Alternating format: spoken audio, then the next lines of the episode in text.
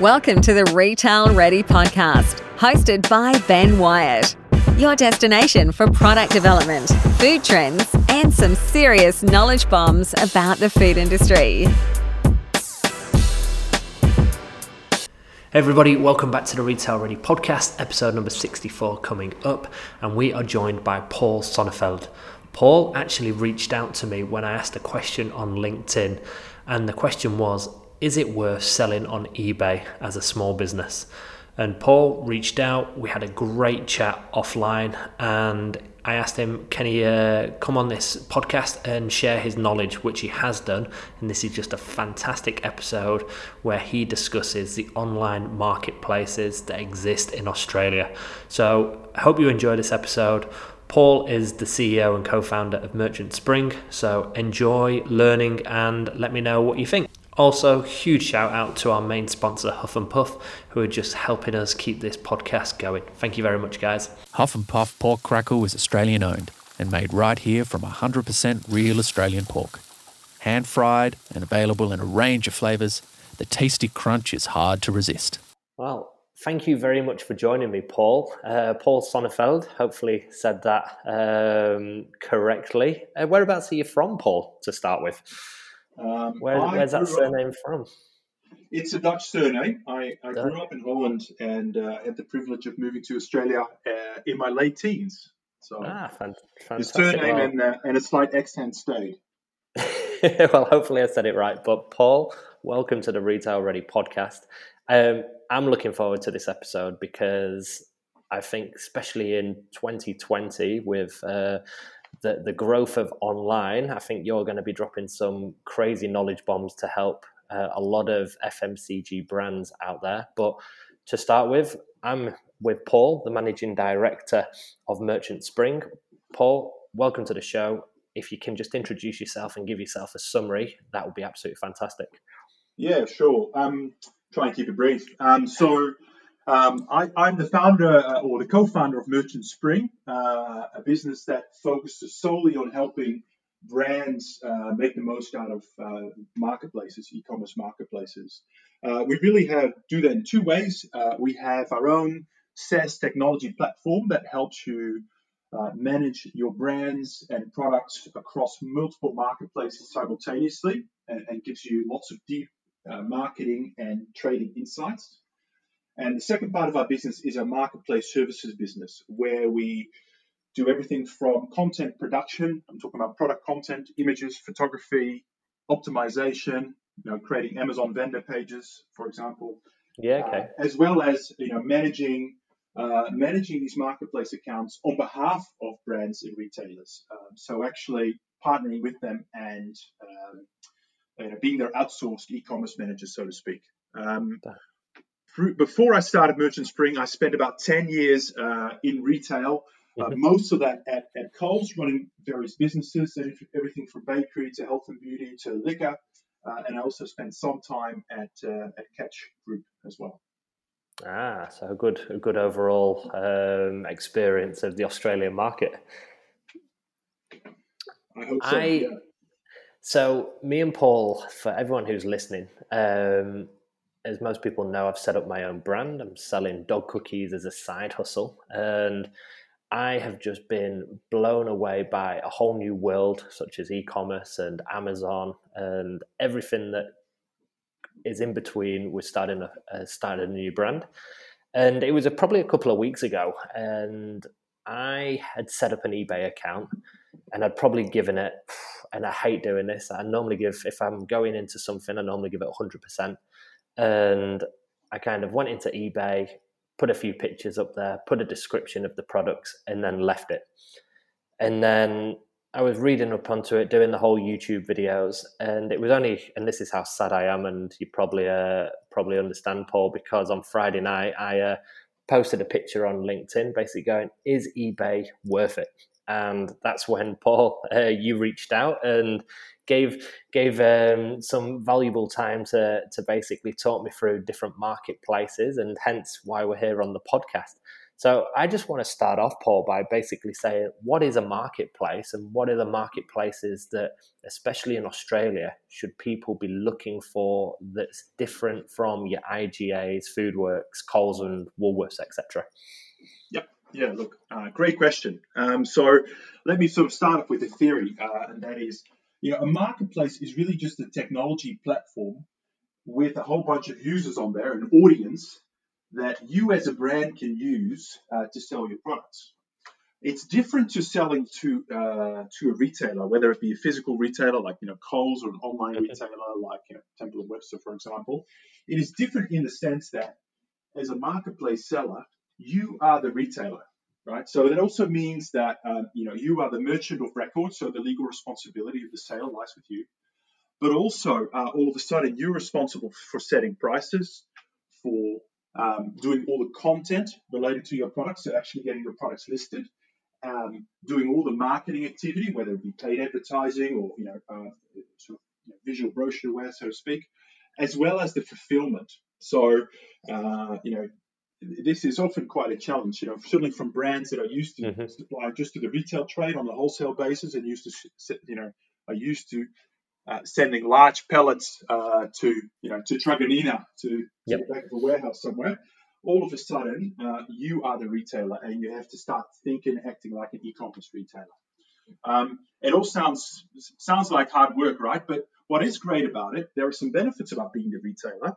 First of all, you decide what range you sell. So no longer you have to negotiate with the category manager about what range to go in from a range review point of view. Yeah. Uh, you also decide on all of the pricing and the promotions, right? So you are in complete control of uh, how, when, and uh, in which way you sell your products. Now, in terms of Australia, uh, there are lots of marketplaces, but for the purpose of this conversation, I'm really talking about e commerce product marketplaces. So, of course, there are marketplaces for services as well, but yep. I'm talking really about marketplaces that are out there in terms of selling products. About three years ago, um, there were really only two, perhaps three, depending on how you count them. You had eBay, which has been okay. around for over 15 years and is by far the largest marketplace in Australia, with almost uh, you know 20 million unique, uh, sorry, about 12 million unique users um, every month. Yeah, wow. So a fair proportion of Australia's uh, shops there. And at the time, we had Iconic, which was for fashion, and then we had a second-hand marketplace called Gumtree in the last two and a half years, Australia has seen a, a revolution of marketplace activity. So we all know that you know Amazon launched, uh, and Amazon is now very much a sizable number two in terms of uh, volume, but still well below uh, well below eBay. So Amazon is about a third the size of eBay when it comes to um, you know visitors and audience to the site. Interesting. Then we've had Catch launch. So Catch is number three, um, much smaller than uh, Amazon, about a third again. Um, but you know, size isn't everything that matters. By the way, we can talk about that in a sec. Uh, and then we had lots of other people launch their marketplaces. So we've had uh, Kogan get into the game, MyDeal, uh, Bunnings has launched its marketplace. Um, the Ascent Group last year launched its marketplace. Myer launched its marketplace, and you know I know just from speaking to people in the industry, there's probably another three or four retailers will see launch their own marketplace later this year. Yeah, okay. So if you're a brand, all of a sudden you go from having almost very few options to selling your products via marketplaces to all of a sudden being able to choose from at least a dozen. So the landscape has changed quite significantly. That's that's really interesting. It's interesting how eBay has, especially in Australia, just taken a grip of the kind of the consumer and just because it, in the UK eBay was there, but it kind of just slowly died a death. And I, I think people were being let down, whether it was the buyer and the platform itself. And Amazon just came in and swept um, swept up the consumers and bought it. Do you think that Amazon will get to a point where it is competing in the eBay space and potentially could go to number one? I, I think so, and I think actually it's just a matter of time because Amazon has a number of structural advantages that uh, eBay doesn't have. Namely, uh, they have the whole you know, Amazon Prime program, and they have a fulfillment service for you know for, for brands to actually look after all of that uh, fulfillment uh, challenge. Uh, that actually is a big strategic lever that eBay cannot easily replicate. Um, the other thing that they have is um, they play much more in the uh, you know product space that is more frequently purchased. You know, uh, as you guys will probably know, many of your listeners, you know, Amazon has Amazon Pantry here in Australia already. Yeah. They don't have Amazon Fresh yet, but you know, my view is if you can win at the the frequent purchase um, occasion, right, such as pantry items and the like, much easier to win on the infrequent purchases as well, like your air fryers or your yeah. electronics. So um, I think they've got a strategic advantage there. Um, it will take time, but in the space of two years, they've already gone from probably being number six to now a really strong number two. So Interesting. Uh, my prediction would be another two to three years, and they'll they'll sort of be neck on neck with eBay. Perfect. Well, let's talk about FMCG brands specifically then, because a large uh, audience here are from that industry and mainly from the food and beverage industry as well. What do they need to consider when you talk about marketplaces? Is there any hints and tips and kind of an overall view of, say, I don't know, um, a new brand that's listening to this? What would they, where would they start? Yeah. Look, the, the first uh, the first thing I would think through is do you really want to be a marketplace seller or uh, do you want to sell to marketplaces on a wholesale basis right? So this is not possible with uh, ebay but when it comes to say catch of the day as well as um, uh, as well as amazon you actually have options. You can either sell to amazon uh, in a traditional you know retail way that is you're dealing with category managers and mm-hmm. they place purchase orders and you send you know b2b type stock to to their warehouse uh, but Amazon is a retailer, right? They set the price and do all that. Mm-hmm. Um, or you can go the marketplace model, which is uh, what I described before. One of the key drivers, uh, you know, and by the way, most brands are keen to start on the marketplace model because it allows them to put their toe in the water, to experiment with the platform and, and run a little bit of their own race uh, and, and, maintain control. So a lot of brands would like to start there. Yeah. Um, before before you go down that route, is it's really important to think about the economics of your product, right? So um, there are a number of costs involved in terms of selling on, on marketplaces, um, such as you know the commission uh, that the marketplace will charge you, it's about ten percent. You probably spend a little bit on marketing, let's say it's another five percent. Um, but where things get really tough is when it comes to the delivery, the handling, uh, shipping and delivery. Um, and the reason this is tough is these tend to be not percentages, but these are dollar values. So, you know, just a rule of thumb, it will probably cost you about $10 to pick a product and ship it to most places in Australia. So, the first thing you've got to think about is when it comes to your range, can I, do I have products whereby I have enough margin to be able to absorb all of that cost? Yeah. And of course, you say to me, well, can't we just charge for delivery? Yes, you can. But in marketplaces, you know, 80 to 90% of the sales go through products that have free delivery. You know, it's just sort of become starting to become a hygiene factor as such. So you need to think very carefully about the products. Um, do you have enough margin? And if you don't have the margin in a particular, um, say, a single product, is there a way you can bundle products together, maybe through a bundle or a multi-buy, put it together as one SKU and try and get to a, you know a higher price point? Typically, you want to aim for something like 25 to thirty dollars in mm-hmm. order to satisfy yourself that you can still make money. To me, that's probably the starting point because if you can't tick the box on that, then marketplaces become a lot harder. Yeah. No. Uh, if you tick the box on that, then uh, you know obviously there's a whole range of marketplaces to consider, and that really depends on your your you know what are the customers you're looking for and uh, the, the types of categories that each of these marketplaces is, is stronger in. I think that's I think that's really fascinating because even from my experience by going through Amazon FBA, the the biggest challenge was actually the costing model. To be honest, because there is so many factors involved, and you just nailed it on the head there. Kind of the the postage because it's postage to uh, Amazon's warehouse, but then you've still got to factor in the the pick, pack, and send um, costs that Amazon then charge you on the flip side when you sell a product. So I, I literally had to. It took me weeks to work out right what are the actual true costs involved. And before you know, it, you're looking at seven or eight different factors. And this is not to put anyone off; it's just to make sure that people do their homework and actually consider everything because the last thing you want to do is go onto these uh, marketplaces and before you know it, you're making a loss and then going, oh, this is pointless. Whereas if you just spent a bit of time and got it right from the start and included everything, it, it, it does make sense. For, for me, it's cheaper to sell um, through Amazon than it is through my own website because of the, the the postage costs and the handling. So it does has it, it does does have uh, numerous pros. And yeah. one one thing I wanted to touch on, and I actually want to uh, spruce your business, uh, Paul. So Merchant Spring, because if anyone's on it, go on go on the website. I'll put the link in the the show notes and uh, when we release this. But you mentioned at the start, Paul, that you can add the products onto the marketplace work on the optimization, work on the images. Can you just talk about that kind of process if I was kind of, or if anyone was a newbie and they came to you? Because I've just got a few questions from my experience and I'm sure you'll be able to help in that.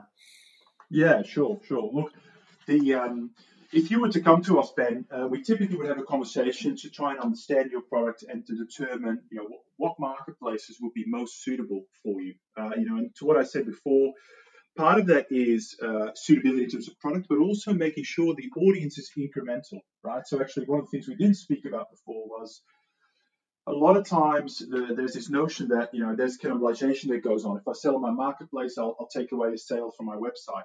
Mm. Very rarely are that's the case. You know, what, part of the reason where marketplaces are so interesting, um, particularly from a grocery and FMCG point of view, is certainly when it comes to eBay and Amazon. You know, right now they have very little audience overlap with the Coles online and the Woolworths online right now. So it's all about the incrementality in your reach in terms of putting yeah, okay. in front of more customers. So, you know, the first thing is just to really work through that.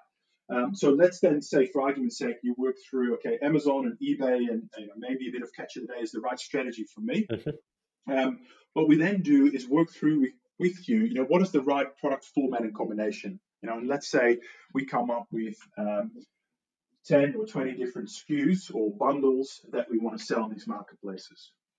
What we then do is we should take those products uh, and, and let's for argument's sake, if you don't have any photography descriptions, we would do all the photography, um, all the uh, copywriting, and then we would take that and turn it into uh, specific optimized content for different channels. So, yeah. you know, the way, for example, we write an eBay title, the way we do attributes on eBay, the way we do uh, keyword research and embed that into description is completely different to the way we do it in Amazon. Yeah. Okay. the reason for that is, is we're trying to trick uh, the search algorithms on both these platforms in order to get you the best possible organic ranking. Mm-hmm. Uh, right. So there's a there's quite a big piece there in terms of what we call listing optimization. And, you know, and by the way, we're, we're very good in terms of just working with existing images and descriptions as well, and just doing that yeah. optimization bit too. I think I think um, that's fantastic because my like I go on Amazon, I log in every night, and I think people have probably got this assumption that you you launch and you can kind of leave. Whereas I believe it's a constant. Like if if you can provide all this value, which I think is fantastic. It took me nearly twelve months to work out everything that you probably could do in a week, and because you, are looking at keywords, you're going, oh, which keywords am I searching? Which what's the best title? And to be honest, I don't. If you look at my um, products, they have different titles across the five SKUs because I don't know which one's the best for optimization. And it's interesting because it's just for me, it's about making a tweak, leaving it, seeing if there's any knock on effect, and making another tweak. Whereas someone like you, so if anyone is listening, um, yes, you can do what I did and do the hard yards and uh, and learn from your mistakes. Or I'd highly recommend. Uh, I wish I wish I knew Paul uh, twelve months ago because I think it would be a, a, true asset to anyone's marketplace. But to to go back to where I started was you can't launch and leave. I think you've got you've got to spend time on these. Would you say so, Paul? Yeah, you know, look, uh, absolutely. Um, and this is where marketplaces have evolved, right? So if you were selling on eBay um, three, four, five years ago, the typical approach would be let's say you're running a Magento website or Shopify mm-hmm. e-commerce, you get the off-the-shelf plugin, uh, you plug it into your Shopify store, and you plug the other end into eBay, and you just pump listings, almost like you know the same title, the same content, everything. You just pump it into your eBay store, yeah. and that would generate you quite good sales, right? And and that's what I would call like a very passive approach to marketplace management. Unfortunately, that approach, due to the level of competition and, and the additional uh, features that all these marketplaces have now rolled out, that approach uh, no longer gives you any result or ROI. You know, and we're finding a lot of clients have spent a lot of money on technical integration, but again, I'm not getting any result for it.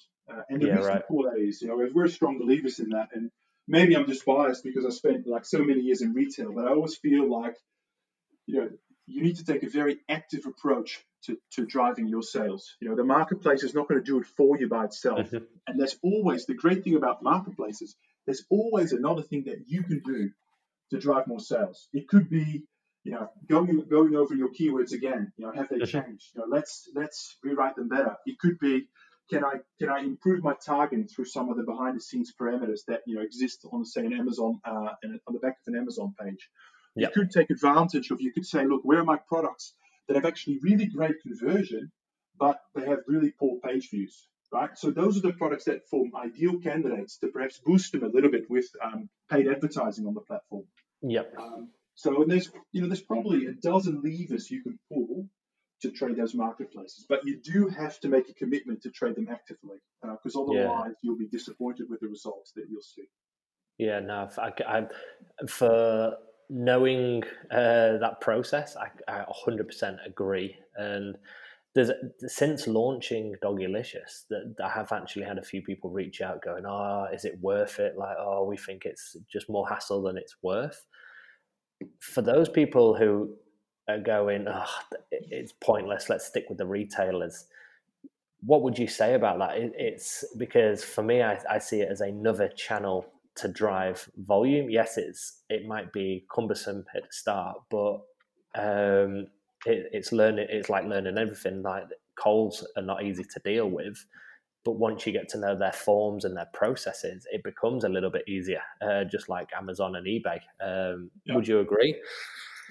Yeah, it, it, absolutely. But I think uh, the thing that resonates most strongly with me is the piece around incrementality. Right. So if mm. you part of the reason, you know, I sort of came into this understanding the FMCG landscape pretty well. You know, and part of my very strong hypothesis, which I think is true, uh, is that if you're a brand, uh, whether you're selling, uh, you know, pet products or health and beauty, traditionally you've relied on great relationship and ranging with Coles, Woolworths, Metcash, and, and a few others, right? They're driven the vast majority of your sales. We all know that doing business with supermarkets is getting harder and harder right? Not because they're difficult people to work with, but yeah. just structurally, mm-hmm. um, you know, supermarkets, and you know, I'm sure the last six months are a slight exception to this, but, but more long term, um, you know, we're reverting back to like you know one percent, two percent, or flat growth. Like yeah. a flat result is a good result, but within that, you're typically fighting against big range rationalization programs and you know uh, the rise of private label. So you know, if you're a brand owner or, or a product you know, you have a number of products and you're like, well, where am I going to get my growth from in order to hit my budget this year? Unless you've got phenomenal NPD and, and you can get a real head up versus your competitors, uh, you need to look elsewhere in order to get that growth.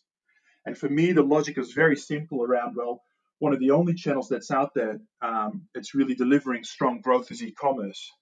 But when you lift up the bonnet and you look at the cylinders and say what's going on, you actually find that it's marketplaces that are taking a lion's share, you know, up to two thirds of the total value in terms of that uh, e-commerce game. So you have to, you, you know, you need to play in that game in order to tap into the streams that are growing the fastest in this market. That's really interesting, and I just want to touch on because I think people we we hone in on Australia quite a lot, and I think what what you do is actually open up global marketplaces, which I don't think a lot of people think about. I know I'm not thinking about it at the moment because of just the size involved, but do you find that when you launch brands and work with brands from a marketplace perspective, it's it's easier to then move that platform to an overseas kind of opportunity, whether that's in America, Europe, um, or even Asia closer to home. is that something that you look at straight away, or is that kind of a, a progression with getting it right in Australia first? I would say generally yes. It, clearly, there's exceptions to, to everything, but generally, you know, it's important that um, you know our clients or the brand owners are, are, have a little bit of base understanding of what marketplaces are and, and how you trade on them, uh, because mm. Australia is a fairly immature market when it comes to marketplaces, even though we seem to have lots of them. Um, you know, typically our clients will, you know, launch in Australia first, and then sort of six months later, we get the question around, can we do Lazada or Shopee uh, in Southeast Asia, or um, can we perhaps look at Amazon or Walmart uh, in the US? You know, fairly, very common question. Yeah, okay. Uh, the answer is yes, but um, you know that is the big game, right? So the level of competition is mm-hmm. much higher. Um, and your brand is typically not as well known, you know, also yep. probably not known in those markets, which really means that you're starting completely from scratch. And in order to to make an impact, you have to be prepared to make a sizable investment, and really on two fronts. You know, one, the marketing budgets for overseas marketplaces need to be significantly larger in order to to really make a, a you know make a dent, get your sales history up, yeah. get that track record. But also, what's really hard is you virtually cannot compete on those marketplaces without having local stock in the country, ideally in, in the platform's warehouse. You know, we sort of yeah, have okay. this, this, sort of rule within Merchant Spring that if we have any of our clients that want to go on Amazon US, you know, we'll certainly help them, but they have to be prepared to use Amazon FBA in the US. Um, mm-hmm. Without Without doing that, you're putting yourself at such a massive disadvantage to all the other sellers on the platform that it's just not worth doing it. Uh, and of course, a commitment to sending stock uh, overseas is, is a big working capital commitment, uh, especially when you don't really want to entertain the idea of having to bring it back to Australia in case it doesn't sell. So, um, yeah, very interesting. A little bit more risk involved. Yeah, well, I think I think the focus is I think if anyone's listening here and you've got a, a brand that you think, okay, let's drive some additional volume, but also kind of brand awareness. I, I see Amazon as a brand awareness scheme. The more products can go into households, the better. And especially with COVID 19, the more people who are online now is more than it was uh, six months ago. So it's working out these marketplaces and I'd highly recommend checking out yeah Merchant Spring because I honestly it's it's a slick pr- platform and when you start getting into it, um, you really can understand why you guys have put everything on one dashboard uh, because the amount of bookmarks I've got from flicking from one to the next. And I just think your knowledge in this space, Paul, is fantastic. So, to be honest, I'm glad I posted that post on LinkedIn um, to get opinions because I think I've got some uh, fantastic knowledge, and I think the the listeners of the Retail Ready podcast have also got some fantastic knowledge to help them go forward, whether it's on their own as a business or whether they can contact yourself um, to get some assistance as well. Fantastic! That's great.